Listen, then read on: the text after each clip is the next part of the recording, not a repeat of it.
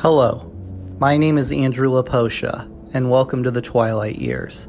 On today's episode, we will be discussing the death and final years of actor Mickey Rooney. Mickey Rooney began his career as a child actor in the 20s, appearing in silent movies. From there, he became a very prolific actor, appearing in over 300 films. He never retired and had a career that spanned nine decades. He may have very well had the longest career in show business ever. He was one of the most famous child stars in entertainment history, starring in the Andy Hardy movies, as well as co starring and forming friendships with Judy Garland and Elizabeth Taylor. Mickey Rooney became the first teenager to get an Oscar nomination in 1940. Even when he became an adult, he continued to be popular, gaining three more Oscar nominations over the course of his career. However, despite his popularity and success on film, he had a roller coaster of a personal life. Mickey Rooney was married eight times and had 11 children. One of those marriages ended with his wife being murdered by her lover. He also had an addiction to sleeping pills, which he didn't conquer until he was in his 70s. Mickey was also bipolar, had a history of nervous breakdowns, and he even attempted suicide a few times. Mickey also suffered from elder abuse later in his life, but we will get to that later. In 2000, not too long after Mickey turned 80, he was having a routine checkup with his cardiologist. At the appointment, two artery blockages were found. They were revealed with the new CAT scan device called Inside Track. This was an innovative device because it scans the body in the same way as a normal x ray would, then prints a 3D computerized view of the internal organs. This way, it's easier to detect early stage diseases. Mickey would later become the national spokesman for the device. On December 20th, 2000, he underwent a three and a half hour double bypass surgery at Los Robles Hospital and Medical Center in Thousand Oaks, California. He was in the hospital on Christmas, but as he recovered, he and his wife Jan continued to revise their cabaret act. A reporter asked Mickey if he would retire, to which Mickey replied, Never retire, but inspire. In 2005, Mickey and Jan began a musical revue called Let's Put On a Show, with which they toured the country for six years. Variety magazine called the show a homespun affair full of dog eared jokes. Mickey also sang George Gershwin songs. Also that year, Mickey filmed a commercial that was to be used in the Super Bowl. The ad in question was for the medicine Airborne. In the commercial, Mickey is sitting down in a sauna surrounded by several other men. One of the men coughs and Mickey runs out of the room, dropping his towel and exposing his bare buttocks. It was an amusing ad.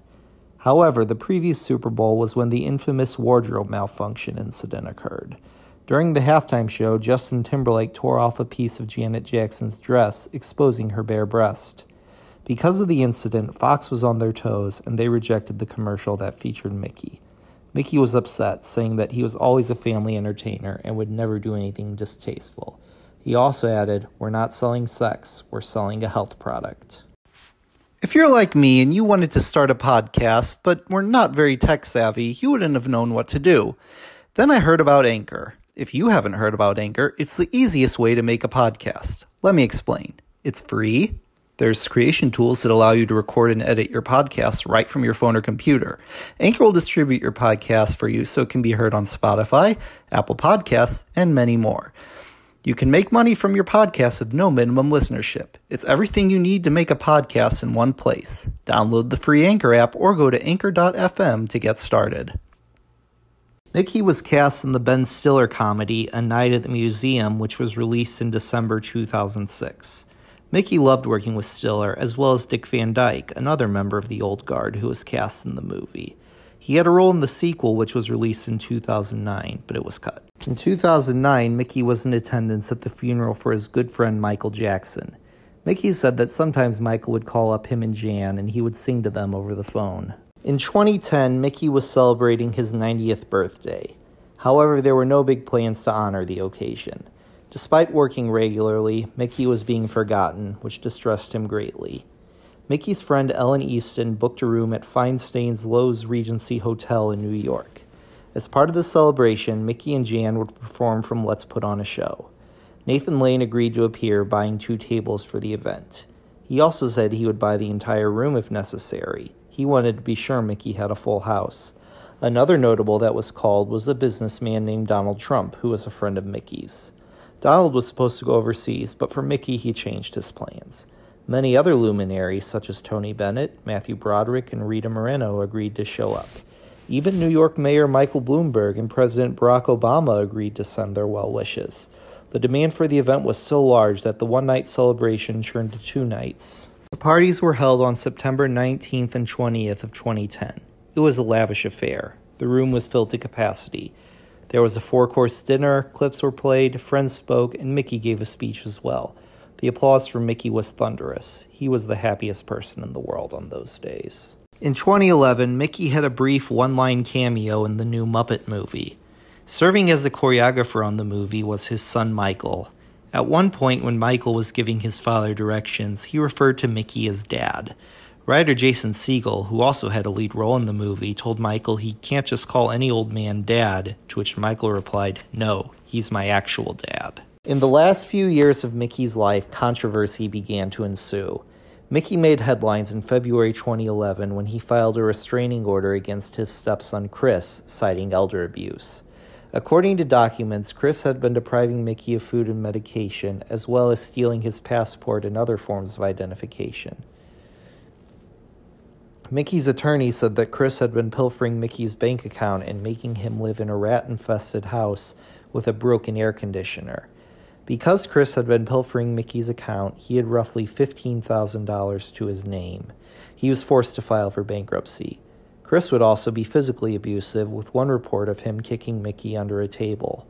The restraining order, which was temporary, stated that Chris and his wife keep at least a 100 yards from Mickey. Pictures were shown on the internet of Mickey with a battered up face and a missing tooth. He became the poster child for elder abuse.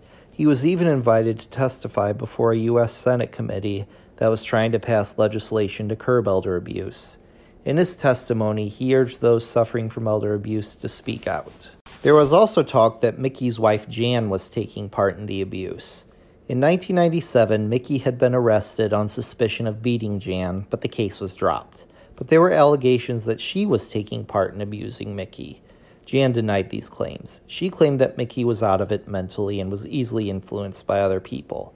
When Mickey's finances were handed over to a conservator, who was a lawyer, he claimed that Mickey was completely competent. Mickey and Jan separated in 2012, though they never divorced. The Let's Put On a Show revue that Mickey and Jan performed was discontinued, not just because of the allegations, but because Mickey was so feeble that he couldn't perform the musical numbers. The reviews of the show were getting panned, referring to Mickey as a curiosity. Mickey's home was sold in May 2013 for $1.3 million. He split the proceeds with Jan. Despite all the drama, Mickey continued to work. It was good for him. He appeared in the third and final installment of the Night at the Museum trilogy. The director, Shawn Levy, said that Mickey was completely lucid, though he sometimes had to feed Mickey his lines. When Mickey was done filming his scenes, Levy gave a small speech honoring him and paying tribute to his 93 years in show business. A standing ovation was given for him, and Mickey gave a heartfelt speech himself. He talked about his years in the industry and how humbled he was to be a part of it. The third night at the museum movie would be released posthumously for Mickey as well as for Robin Williams. The film is dedicated to the memory of both actors. Mickey spent his last years living at the home of his stepson Mark. On April 6, 2014, Mickey finished eating lunch and then went to his bedroom to take a nap. Mark and his wife went to check on him at one point but found him struggling to breathe. 911 was called, but it was too late. Mickey died of congestive heart failure. He was 93 years old. Mickey's body was taken to the mortuary at Forest Lawn. Jan heard of his death on the news. She and Chris contacted Forest Lawn and attempted to have him transferred to a joint plot in Thousand Oaks Cemetery, which Jan had purchased against Mickey's wishes. At the time of his death, there was only $18,000 in his estate. In his will, which Mickey created about a month before his death, he left everything to Mark and his wife. A small private funeral was held at Hollywood Forever Cemetery, where he was subsequently buried. Mickey's children released a statement saying that they had been barred from seeing their father at the end of his life. Mickey died owing medical bills and back taxes, and the family had asked the public for contributions to pay them off. A line in Mickey's epitaph reads, One of the greatest entertainers the world has ever known. It's very true. Many people will say that Sammy Davis Jr. was the most talented entertainer who ever lived.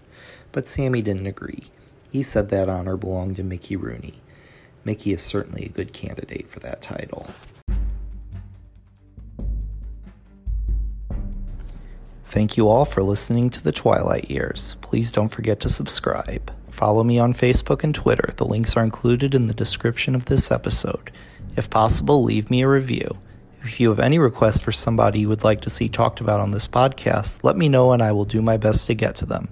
Thanks again for listening. My name is Andrew Laposha, and I will see you next time.